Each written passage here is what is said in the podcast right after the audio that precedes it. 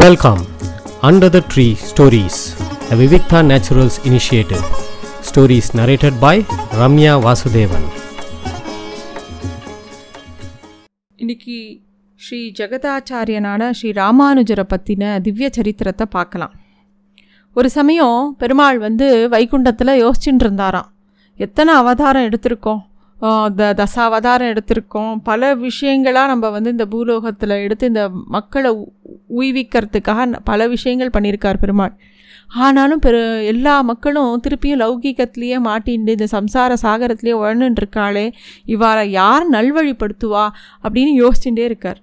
அப்போ வந்து தாயார் சொல்கிறா ஞானமும் பக்தியும் உள்ள உங்களுடைய தாசன் ஒத்தனால தான் பண்ண முடியும் அப்படிங்கிறார். அவரோட தாசனு தாசன் யார்? ஆதிசேஷன்.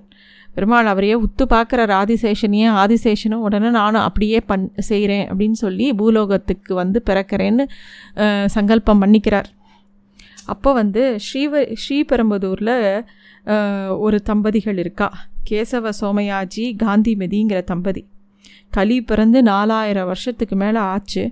அவள் வந்து அந்த ஊரில் இருக்கக்கூடிய ஆதிகேசவ பெருமாளோட கைங்கரியம் பண்ணிகிட்டு இருந்தாள் ஒரு சமயம் அவள் யாத்ரீகமாக பல க்ஷேத்திரத்துக்கு போய் பெருமாளெல்லாம் சேவிக்கிறா. அப்போ வந்து திருவல்லிக்கேணி பார்த்தசாரதி பெருமாள் சேவிக்கிறச்ச தங்களுக்கு நல்ல ஒரு குழந்தை பிறக்கணும் அப்படின்னு பிரார்த்தனை பண்ணுறா பெருமாளும் அதை கடாட்சித்து அவளுக்கு இளைய குழந்தை பிறக்கிறது அழகான ஆண் குழந்தை பிறக்கிறது அந்த குழந்தைக்கு இளையாழ்வார் அப்படின்ற பெயர் வைக்கிறா.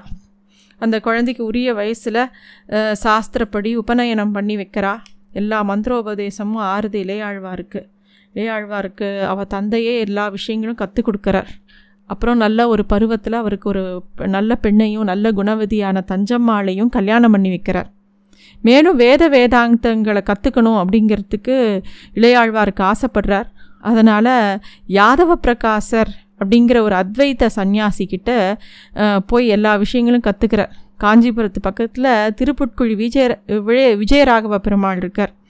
அங்கே தான் வந்து அவரோட நிழல்லையே இளையாழ்வார் வந்து அந்த குருக்கிட்ட எல்லா விஷயங்களும் கற்றுக்கிறார் அந்த நாளில் குருகுல வாசம் பண்ணும்போது குருவோடையே தங்கி இருந்து குருக்கு எல்லா பணிவிடையும் பண்ணி தான் இந்த விஷயங்களெல்லாம் கற்றுக்கணும் ராமானுஜரும் அதே மாதிரி அவர்கிட்ட எல்லா விஷயங்களும் கற்றுக்கிறார் யாதவ பிரகாசரோடையே இருக்கார். அப்போ ஒரு சமயம் அவருக்கு எண்ணெய் தேய்ச்சி விடும்போது சாந்தோக்கிய உபநிஷத்தில் ஒரு வரியை எடுத்து விளக்க ஆரம்பிக்கிறார் யாதவ பிரகாஷர். அதில் வந்து அதில் வந்து ஒரு கப்தியாசம் அப்படிங்கிற ஒரு ஃப்ரேஸ் வருது. அதை பற்றி சொல்கிறார் பிரம்மத்தோட கண்கள் ஒரு குரங்கின் பின்புறத்தை போல் சிவந்திருக்கும்னு ஓமை சொல்கிறார் அது கேட்ட கேட்கும்போது ராமானுஜர் கண்ணில் இருந்து ஜலம் கொட்டுறது. அது அவர் மேலே படவும் என்ன ஆச்சு? அப்படின்னு பதறி போகிறார் அவரோட குரு. உனக்கு வேறு ஏதாவது கருத்து இருக்கா? என்ன விஷயம்? சொல்லு அப்படின்னோடனே ராமானுஜர் அதுக்கு ஒரு வேறு விளக்கத்தை கொடுக்குறார். வேதங்கள் பிரம்மத்தை துதிப்பவை. அதை ஒரு நாளும் தப்பான உமையை சொல்லாது. கபி ஆசம்ங்கிறதுல கபிங்கிறது சூரியன். ஆசம்ங்கிறது மலர்ந்தப்படுவது அப்படின்னு அர்த்தம். பெருமாளோட கண் வந்து சூரியனை போல் அழகான மலர்ந்திருப்பதுங்கிறது தான் அதுக்கு அர்த்தமே தவிர வேறு அர்த்தம் இல்லை அப்படிங்கிறார். தன்னோட விஷயங்களுக்கு எதிர்த்து ஒரு அர்த்தம் சொல்கிற மாணவனை அவரால் பொறுத்துக்க முடியல அந்த குருக்கு. குருக்கு அவரை பிடிக்கலன்னவனே அவள் சிஷ்யாலும் குருவை வந்து சந்தோஷப்படுத்தணும்னு எப்படியாவது ராமானுஜரை கொண்டுடணும் அப்படின்னு அவள் யோசிக்கிறாள் ஒரு சமயம் அவள் குரு வந்து காசி யாத்திரை போகலான்னு கிளம்புற எல்லாரும் சேர்ந்து போகிறா அப்போ வந்து எப்படியாவது இவரை இளையாழ்வாரை கங்கையில் மூழ்கடிச்சு கொன்னுடணும்னு அவளோட சிஷ்யாலாம் முடிவு பண்ணுறா இந்த விஷயத்த அவர் அவருடைய கூட போகக்கூடிய இளையாழ்வாரோட கோவிந்த பெருமாள் அப்படிங்கிறவர் தனி தனிமையில் அவரை கூப்பிட்டு சொல்கிறார் இந்த மாதிரி எல்லாரும் இந்த மாதிரி முடிவு பண்ணியிருக்கா நீ எப்படியாவது இங்கேருந்து தப்பிச்சு போயிடு அப்படிங்கிற இந்த கோவிந்த பெருமாள் யாருன்னா இளையாழ்வாரோட சித்தி பிள்ளை. அவர் சொல்லவும் ஒரு இளையாழ்வாரும் எல்லாரும் தூங்கறச்ச இதுதான் பெருமாளோட சித்தம் அப்படிங்கிறது அவருக்கு புரியறது. ஏன்னா இல்லாட்டி வந்து ஒருத்தர் இவ்வளோ மெனக்கட்டுன்னு தன்கிட்ட சொல்லுவாரா அதனால கிளம்பி அவரும் போகிறார் போனால் அவருக்கு அந்த காட்டு விந்திய மலை காட்டுக்குள்ளே தெரியவே இல்லை. வழியே தெரியல. ஒரே இருட்டாக இருக்குது ஒன்றும் தெரியல. அப்போ அந்த இடத்துல ரெண்டு பேர் வே வேடுவன் வேடு வச்சியா பெருமாளும் தாயாருமே வேடுவன் வேடு வச்சியா வே வந்து இவருக்கு வழிகாட்டுறா இவரை அழைச்சின்னு போகிறா ஒரு இடத்துல கொண்டு போய் அவர் தூங்குறார். எழுந்து பார்த்தா அவள் வேடுவனும் வேடு வச்சியும் காணும். அங்கே வந்திருக்கிற யாரையோ ஒருத்தர்கிட்ட வந்து சுவாமி இது என்ன ஊர்? அப்படின்னு கேட்கவும் அப்போ தான் அவர் சொல்கிறார் இதுதான் சத்யவிரத க்ஷேத்திரம் புண்ணியக்கோடி விமானம் இருக்கிறது இதுதான் காஞ்சிபுரம் அப்படிங்கிறார். இளையாழ்வாருக்கு புரிஞ்சு போயிடுத்து தான் வந்து பெருமாள் வந்து காஞ்சிபுரத்தில் இருக்க சொல்லி முடிவு பண்ணியிருக்கார் அப்படின்ட்டு அவர் அங்கேயே இரு இருக்கார். அங்கே இருந்துகிட்டே பல இறை துண்டுகளை பண்ணுறார் அப்போ அங்கே வந்து யாரையாவது தனக்கு ஆச்சாரியனாக வரிச்சுண்டு எல்லா விஷயங்களும் கற்றுக்கணுன்னு அவருக்கு ஆசை. அப்போ வந்து கஜேந்திரதாசர் அப்படின்னு எல்லாரும் சொல்லக்கூடிய திருக்கட்சி நம்பி வந்து சரணடைகிறார். அவர் வந்து பூவிருந்த மல்லின்னு சென்னையிலேருந்து பக்கத்தில் இருக்கக்கூடிய இடத்துலேருந்து காஞ்சிபுரத்துக்கு தினமும் போய் பெருமாளை சேவிச்சு அங்கே இருக்கிற வரதனை சேவிச்சு டெய்லி திருவள ஆலவட்ட கைங்கரியம் பண்ணிட்டு இருந்தார் அவர்.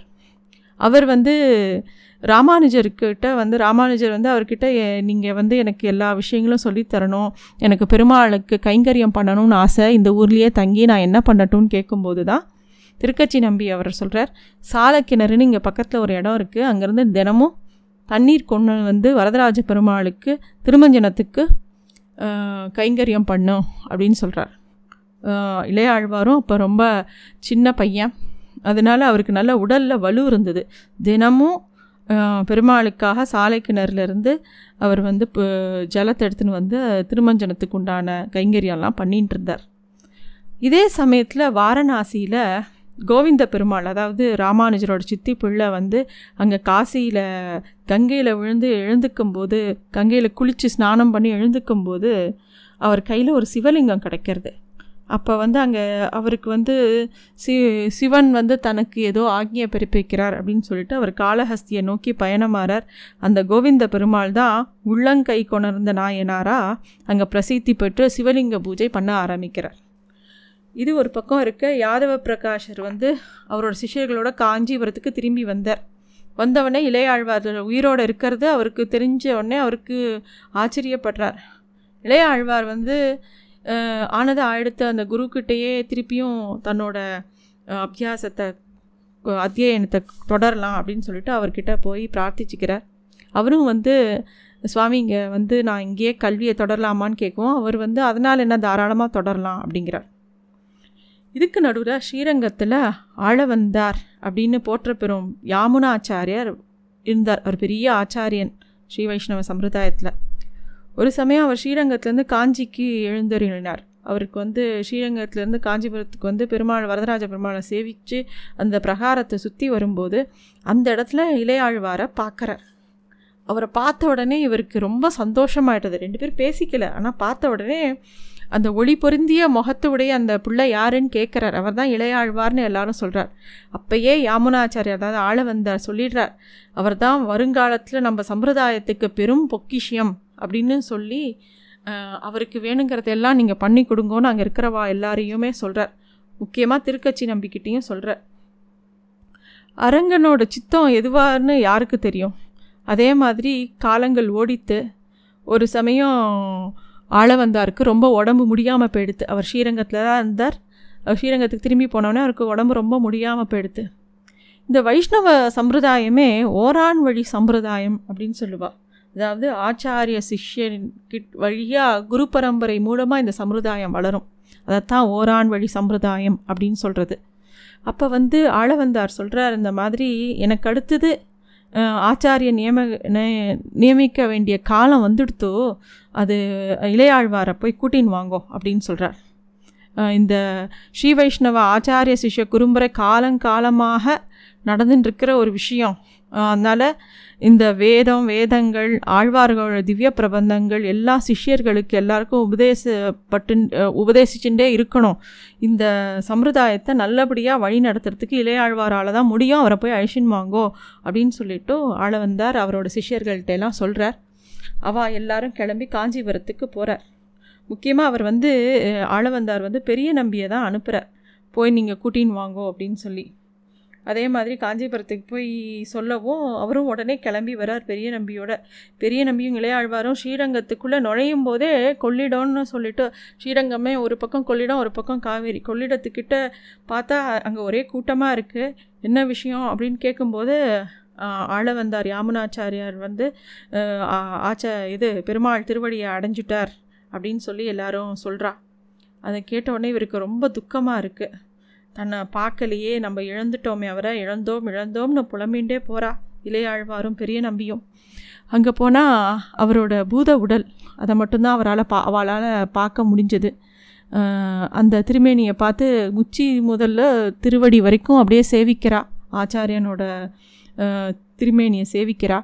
அப்போ அவரோட கை வந்து மடங்கி இருக்குது மூன்று விரல் மடங் மடங்கியிருக்கு அது என்னென்னா அவரோட மூன்று எண்ணங்கள் அப்படிங்கிறத இளையாழ்வார் புரிஞ்சுக்கிறார்.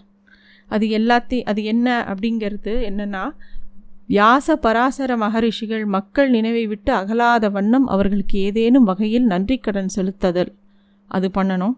ரெண்டாவது சுவாமி நம்மாழ்வார் மீது கொண்ட பக்தியும் பெருமதிப்பும் உருவு பெறச் செய்யணும். மூணாவது வேதவியாசரோட பிரம்மசூத்திரத்துக்கு விசிஷ்டாத்வத்தை ஒட்டி ஒரு வியாக்கியான பாஷ்யம் அதாவது ஸ்ரீபாஷ்யம் எழுதணும். அந்த மூணுத்தையும் மூணு தான் அவரோட எண்ணங்கிறது புரிஞ்சுக்கிறார். இளையாழ்வார் கண்டிப்பாக பண்ணுறேன்னு அவரும் பிரதிஜை எடுத்துக்கிறார். உடனே அந்த விரல் சரியாக போனதாக சொல்கிறா இதுக்கு நடுவில் ஸ்ரீரங்கத்தில் யாமுனாச்சாரோட இழப்பை யாராலையும் தாங்கிக்க முடியல. அதனால் ராமானுஜரும் மீன்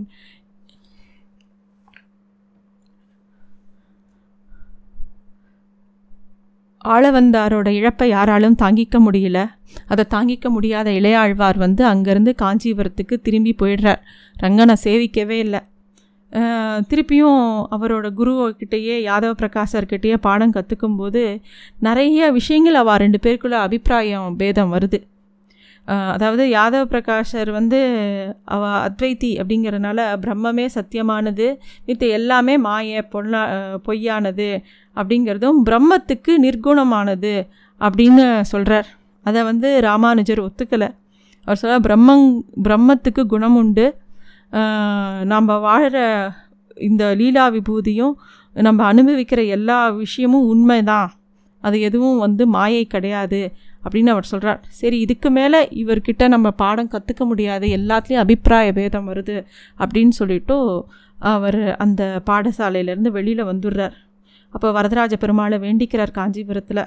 நான் என்ன பண்ணணும்? எனக்கு நல்ல ஒரு ஆச்சாரியன் வேணுமே.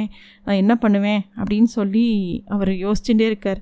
அப்போ திருக்கட்சி நம்பியோட பக்தியும் அவரோட சீலமும் அவருக்கு நன்னா தெரியறது இளையாழ்வாருக்கு. அவரை எப்படியாவது ஆச்சாரியனாக வரிச்சிக்க முடியாதான்னு அவர் ரொம்ப மனம் முருகி வேண்டிக்கிறார்.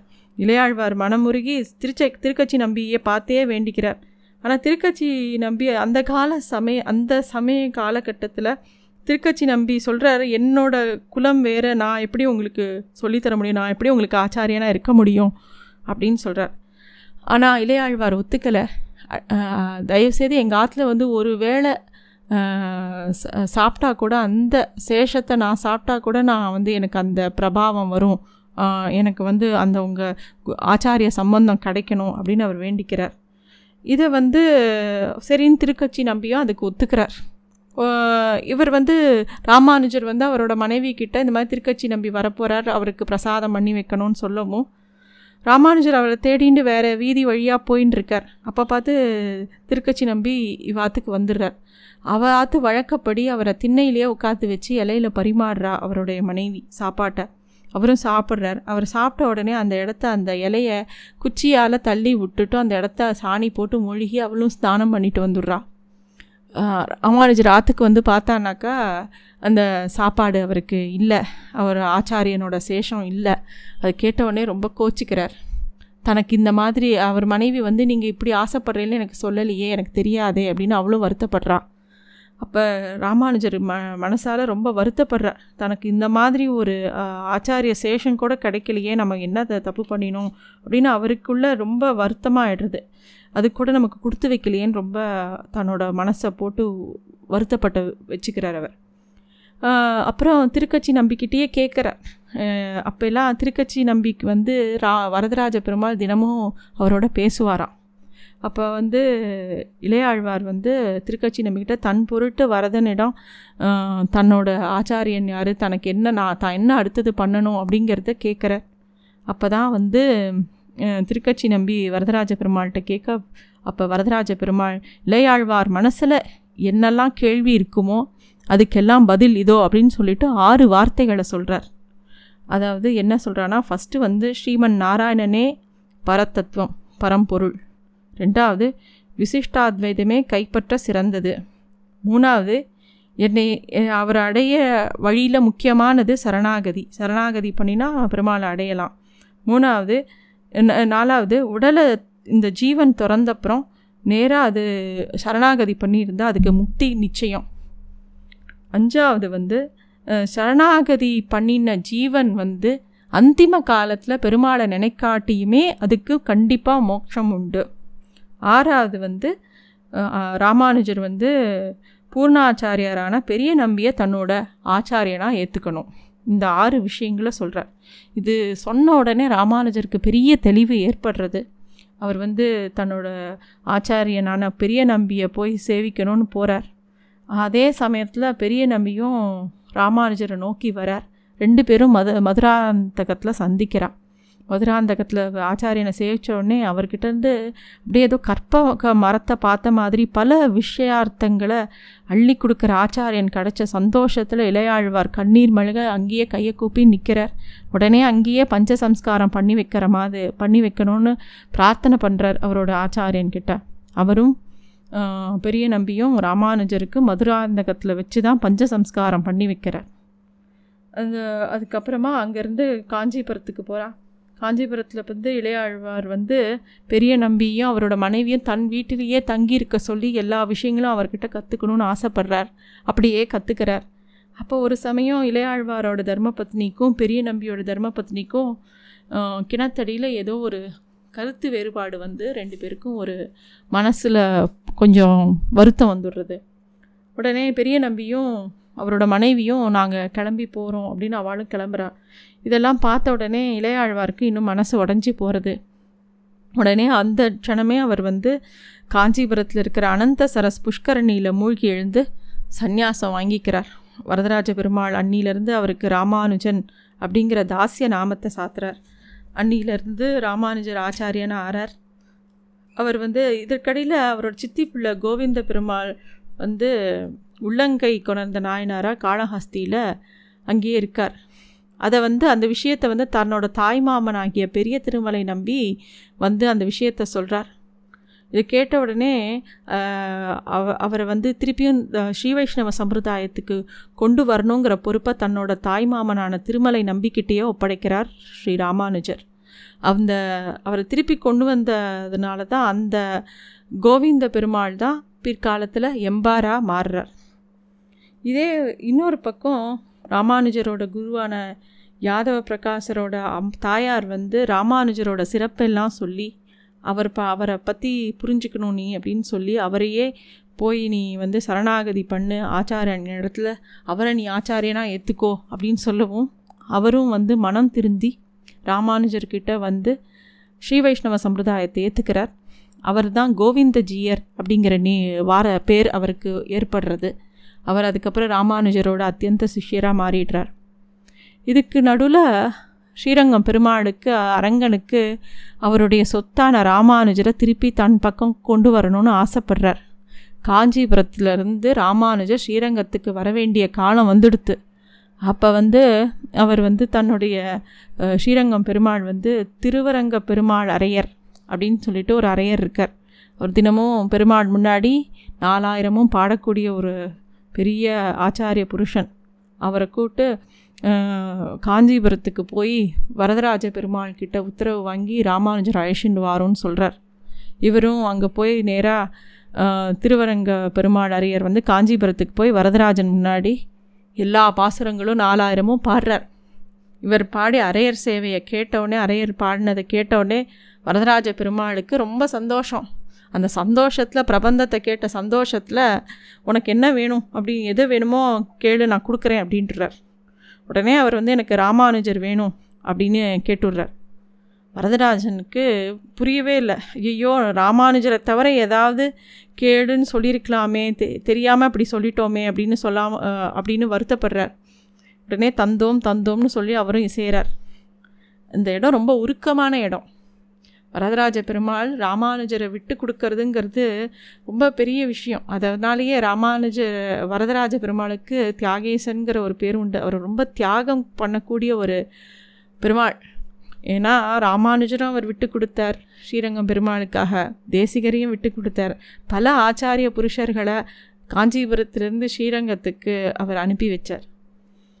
அப்படின்னு பெரிய வியாக்கியானம் சொல்கிறவாள்லாம் நிறைய விஷயங்கள் சொல்லுவாள் அதே உடனே ராமானுஜர் கிளம்பி ஸ்ரீரங்கத்துக்கு வரார். ஸ்ரீரங்கத்தில் எல்லாரும் அவரை சகல மரியாதையோடு வரவேற்கிறார். ஸ்ரீரங்கத்துக்கு வந்த உடனே அதுக்கு முன்னாடி அவர் தன்னோட மாமன் திருந திருமலை நம்பிக்கிட்ட பிரார்த்திச்சு பெரிய திருமலை நம்பி திருமலையிலேருந்து காளஹஸ்திக்கு போய் அங்கேருந்து அவரையும் ஸ்ரீ வைஷ்ணவ சம்பிரதாயத்துக்கே கொண்டு வந்துடுறார். இது மாதிரி பல சம்பவங்கள் நடந்துகிட்டே இருக்குது அப்போ வந்து ராமானுஜருக்கு வந்து பல அதாவது ஆளவந்தார் தாம் பரமபதிக்கிறதுக்கு முன்னாடியே பல பேர்கிட்ட ராமானுஜருக்கு என்னெல்லாம் உபதேசம் பண்ணி வைக்கணுமோ என்ன விஷயம்லாம் சொல்லணுமோ தன்னோட சிஷ்யர்கள் பல பேர்கிட்ட சொல்லி வச்சுட்டு போயிருந்தார். ஒவ்வொருத்தராக அப்பப்போ ராமானுஜருக்கு தக்க சமயத்தில் வந்து என்ன சொல்லணுமோ என்ன அவ அவரோட குரு ஆளவந்தார் சொல்லி வச்சாரோ அதை எல்லாம் சொல்லிகிட்டு இருந்தா. அது மாதிரி ராமானுஜருக்கு முன்பே பல விஷயார்த்தங்களை கொடுத்து வச்சுருந்தார். ராமானுஜருக்கு வந்து அப்போ வந்து திருக்கோஷ்டியூரில் திருக்கோட்டியூர் நம்பிக்கிட்ட போய் விஷயங்களை கற்றுக்கணும்னு போகிறார் திருக்கோட்டினர் நம்பியும் வந்து அவரை பதினெட்டு முறை போயிட்டு திரும்பி வாங்கோ அப்படின்னு அனுப்பிச்சிடுறார். அஷ்டாட்சரம் மந்திரத்தை கற்றுக்கிறதுக்காக அவர் திருக்கோட்டியூருக்கு பல சமயம் போகிறார் அப்புறமா ராமானுஜருக்கு ஒரு சமயம் அவர் வந்து அந்த மகா மந்திரமான அஷ்டாட்சரத்தை அவர் க சொல்லி கொடுக்குறார். முடிவில் அவர் என்ன பண்ணுறாருனா திருக்கோஷ்டியூரில் அந்த அதாவது இந்த ஜீவன் பெருமாளை அடையணும்னா முக்கியமான மகா மந்திரம் இது அப்படின்னு சொல்லி கொடுக்கவும் அதை ராமானுஜ திருக்கோஷ்டியூரில் அந்த கோவில் மேலே இருந்து அவர்கிட்ட யாரெல்லாம் எப்படி முக்தி பெறலாம் அப்படின்னு கேட்டவா எல்லாருக்கும் இந்த மந்திரத்தை உபதேசம் பண்ணிடுறார். இது அப்புறமா அவரோட உயர்ந்த குணத்தை பார்த்த திருக்கோட்டியூர் நம்பியும் ராமானுஜரை மன்னிச்சுடுறார். இது மாதிரி பல காலங்கள் போகிறது எம்ப இவருக்கு அதனாலேயே இப்போ ராமானுஜர் வந்து த தாங் நரகத்துக்கு போனாலும் பரவாயில்ல. தன்னோட ஆச்சாரியனோட ஆக்ஞையை மீறி சொன்னதுனால தான் அபச்சாரப்பட்டாலும் பரவாயில்ல. ஆனால் தன்னோட நம்பி இருக்கக்கூடிய மற்ற சிஷ்யா எல்லாரும் மோட்சம் அடையணும் அப்படிங்கிறதுக்காக சொன்னதுனால தான் அவருக்கு எம்பெருமானார் அப்படிங்கிற பேர் அப்போ தான் வந்தது. அதே மாதிரி திருவங்க பெருமாள் அறையிலிருந்து ஆழ்வார்களோட அருளி செயல்கள் எல்லாம் கத்துண்டார். ராமானுஜர் இந்த மாதிரி பல விஷயங்கள் பண்ணிகிட்டே இருக்கார். அப்போ வந்து ஒரு சமயம் என்ன ஆகுது எப்பயுமே பிக்ஷை எடுத்து தான் சாப்பிடுவார். அப்போ ஒரு இடத்துல திருப்பாவை சேவிச்சுட்டே போகிறார் உந்து மதக்களிட்டு நோடாத தோல்வழியன் நந்தகோபாலன் மருமகளே நப்பின்னாய் அப்படின்னு சொல்லி அந்த திருப்பாவையை சொல்லி சேவிச்சுட்டே போகும்போது ஒரு இல்லத்தோட வாசலில் பெரிய நம்பிகளோட புதல்வி வந்து கதவை திறந்து பிக்ஷா கொடுக்கறதுக்காக கதவை திறக்கிறா. அவள் தான் நப்பினைன்னு நினச்சிட்டு அவள் கால் மாட்டிலே கீழே மயங்கி விழுந்துடுறார் அதே சமயம் கோவிலோட நிர்வாகம் ஸ்ரீரங்கத்து கோவிலோட நிர்வாகத்தெல்லாம் சீரமைக்கணும்னு நினைக்கிறார் ராமானுஜர். அப்போ பெரிய கோவில் நம்பி அப்படிங்கிறவர் கையில் தான் எல்லா சாவியும் கோவிலோட சாவி எல்லாம் இருந்தது. அதை கூரத்தாழ்வான் மூலமாக சொல்லி அவர்கிட்டருந்து வாங்கின்னு வரார். இந்த பெரிய கோயில் நம்பி அப்படிங்கிறவர் தான் பின்னாடி திருவரங்க தமுதனாராக இருந்தார் அவ அவர்கிட்டருந்து வாங்கிட்டு வரார். அப்புறம் கோவிலில் இருக்கக்கூடிய எல்லா விஷயங்களையும் சீரமைக்கிறார். இந்த மாதிரி நடந்துட்டு இருக்கும்போது எப்போ இவர் இவ்வளோ நல்ல விஷயங்கள் நிறையா விஷயங்கள் பண்ணும்போது இவருக்கு யாரோ சூழ்ச்சி பண்ணி ராமானுஜரோட பிக்ஷையில் விஷத்தை கலந்துடுறா அது தெரிஞ்ச உடனே அவர் சாப்பிடாமல் இருந்துடுறார். அதுக்கப்புறம் அவர் உபவாசம் இருக்கார். அதை கேட்ட உடனே திருக்கோட்டியூர் நம்பி வேக வேகமாக திருவரங்கத்துக்கு வரார். வரும்போது காவேரி கிட்ட வந்தோடனே அந்த மணலில் நின்றுட்டுருக்கார் தன்னோட ஆச்சாரியன் வராருன்ன உடனே ராமானுஜரும் இன்னொரு பக்கத்துலேருந்து வரார்.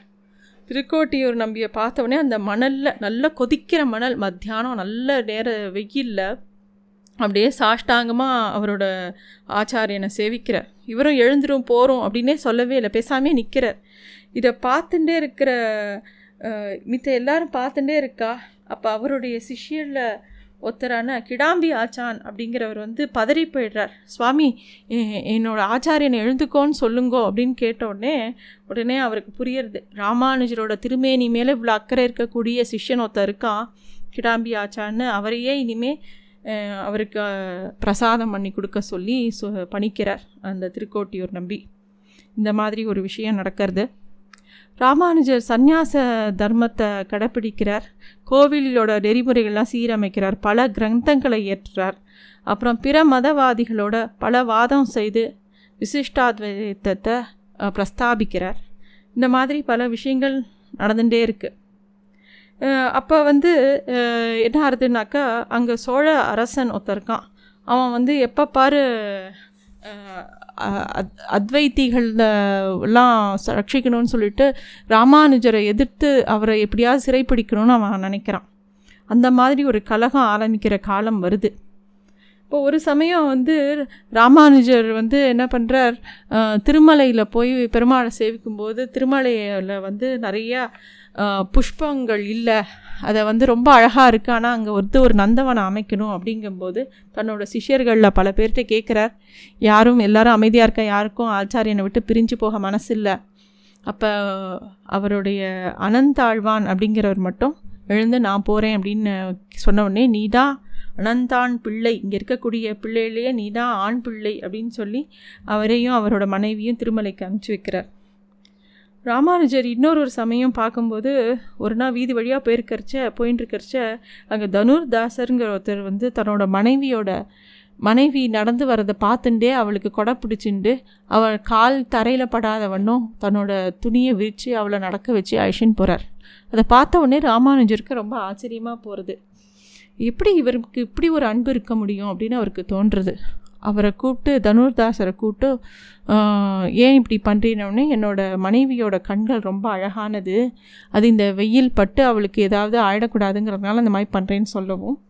அவர் நேராக நான் இதை விட அழகான கண்களை உனக்கு காமிக்கவான்னு கூட்டின்னு ரங்கநாத பெருமாள்கிட்ட கூட்டின்னு போகிறார் அங்கே போய் திருப்பாநாழ்வாரான் அம அமலநாதி பா பிரான் பாசுரன் பாடும்போது எந்த கண்ணை காமிச்சியோ அந்த கண்ணை காமிக்கணும் அப்படின்னு ராமானுஜர் பிரார்த்தி பிரார்த்தனை பண்ணுறார் பெருமாளும் கண்ணை திறந்து பார்க்குறார்.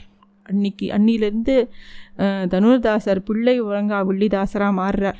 அவரும் ராமானுஜருக்கு தாசராகிறார் அவரோட மனைவி பொன்னம்மாளும் அவளும் அவரும் எப்பயுமே ராமானுஜரோட தாசர்களாக இருந்து அவருக்கு கைங்கரியம் பண்ணுறா எப்பயுமே கண்ணும் கருத்துமா பெருமாளை காத்துக்கிறா. பெருமாளுக்கு புறப்பாடாகும்போது அவர் தான் வாசலில் நிற்பாராம் நாழிகேட்டான் வாசல்னு இப்போவும் இருக்குது அங்கேருந்து தான் அவர் வந்து பெருமாளோட புறப்பாடுக்கு தயாரா அப்படின்னு எல்லா விஷயங்களையும் கவனிப்பாராம். பிள்ளை உரங்கா வில்லிதாசர். அதே மாதிரி பங்குனி மாதம் உத்திர நட்சத்திரத்தில் தாயாருக்கும் பெருமாளுக்கும் சேர்த்தி நடக்கும் சேர்த்தி மண்டபத்தில் அப்போ தான் வந்து ராமானுஜர் வந்து கத்தியத்ரயம் அப்படிங்கிற ஒரு பெரிய கிரந்தத்தை பண்ணினார். அதே மாதிரி திருமலை திருப்பதியில் பல பேர் பெருமாளுக்கு வந்து கைங்கரியம் பண்ணிட்டு இருந்தார். அங்கே போகும்போது சேவிக்க போகும்போது அங்கே வந்து திருமலை நம்பி இறங்கி வந்து அவரை எதிர்கொள்கிறார் ராமானுஜரை. அதை பார்த்த உடனே சுவாமி நீர் எதுக்கு இவ்வளோ வயசான காலத்தில் எனக்கு கீழே இறங்கி வந்து என்னை எதிர்கொள்ளணும்? அப்படின்னு கேட்கவும் அவர் வந்து சொல்கிறார் என்னை விட நீசன் இங்கே யாரும் இல்லை. அதனால தான் நானே நேரில் வந்தேன். அப்படின்னு சொல்லி அவர் சேவிக்கிறார். இதே மாதிரி ராமானுஜர் ஒரு வருஷ காலம் அங்கே பெரு திருமலையில் தங்கி இருந்து பெருமாளை சேவிச்சுட்டு இருக்கார். அப்போ வந்து அங்கே வந்து தான் ராமாயணத்தை எல்லாம் அவர் வந்து கற்றுக்கிறார் அந்த இவர்கிட்ட இருந்து திருமலை பெரிய திருமலை நம்பிக்கிட்ட இருந்து கற்றுக்கிறார் ஒரு வருட காலம் நிறைவுற்ற நிலையில் ஸ்ரீ ராமானுஜருக்கும் அவரோட சீடர்களுக்கும் ஒரு பெண்மணி வயசான பெண்மணி தும்பைப்பூர் கொண்டி அப்படின்ற பெண்மணி வந்து எப்பயும் பிரசாதம்லாம் பண்ணி அவளுக்கு எல்லா கைங்கரியமும் பண்ணின்னு இருக்கா. அப்போ ராமானுஜர்கிட்ட அவள் கேட்குறா எனக்கு வந்து மோட்சம் வேணும். நீங்கள் தான் எனக்கு மோட்சத்தை பெற்று கொடுக்கணும்னு கேட்குறா. ராமானுஜர் அப்போ வந்து அவருக்கு ஒரு சீட்டு எழுதி கொடுக்குறாராம். போய் இதை போய் இப்போ வெங்கடேச பெருமாள்கிட்ட காட்டு உனக்கு கண்டிப்பாக முக்தி கொடுப்பார் அப்படிங்கிறார். அவரும் அவளும் எடுத்துட்டு நேராக திருமலைக்கு போய் பெருமாள்கிட்ட காமிக்கிற அந்த ஓலையை அந்த க்ஷணமே அவளுக்கு முக்தி கொடுத்தாராம். இது ஒரு- இந்த மாதிரி ஒரு விஷயமும் உண்டு. இதுக்கு நடுவில் ராமானுஜர் வந்து அளவந்தார் தன்னோட ஆச்சாரியன்கிட்ட சொன்ன மாதிரி ஸ்ரீபாஷ்யம் எழுதுறதுக்காக வடநாட்டுக்கு போகிறார் காஷ்மீரகத்துக்கு போகிறார் அங்கே வந்து போதையானரின் வித்த விருத்தி கந்த் கிரந்தம்னு ஒன்று இருக்குது அதுக்கு விளக்க உரை வந்து விசிஷ்டாத்வைதத்தை மேற்கொண்டு பண்ணணும் அப்படிங்கிறதுனால ஸ்ரீபாஷ்யத்தை எழுதணும் அப்படிங்கிற அந்த ஓலைகளை எல்லாம் படிக்கிறார். ப- படிக்கணும்னு எடுத்துன்னு வரார். எடுத்துன்னு வரும்போது அங்கே இருக்கிற வித்வான்கள்லாம் அதெல்லாம் வேணும்னு திரும்பி பெற்றுன்றா. அப்போ வந்து ரொம்ப வருத்தப்படுறார். ஐயோ இந்த விருத்தி கிரந்தம் இல்லாமல் எப்படி ஸ்ரீபாஷ்யத்தை எழுதுறது அப்படின்னு அவர் யோசிக்கிறார். அப்போ வந்து கூரத்தாழ்வார் சொல்கிறார் எல்லா விஷயங்களும் நான் ஒரு தடவை வாசிச்சுட்டேன். என்னால் எல்லாத்தையும் திருப்பி உங்ககிட்ட சொல்ல முடியும் அப்படின்னவும் குரத்தாழ்வான் சொல்ல சொல்ல ஸ்ரீபாஷ்யத்தை எழுதுகிறார் ராமானுஜர். இது ஒரு சமயம் நடக்கிறது.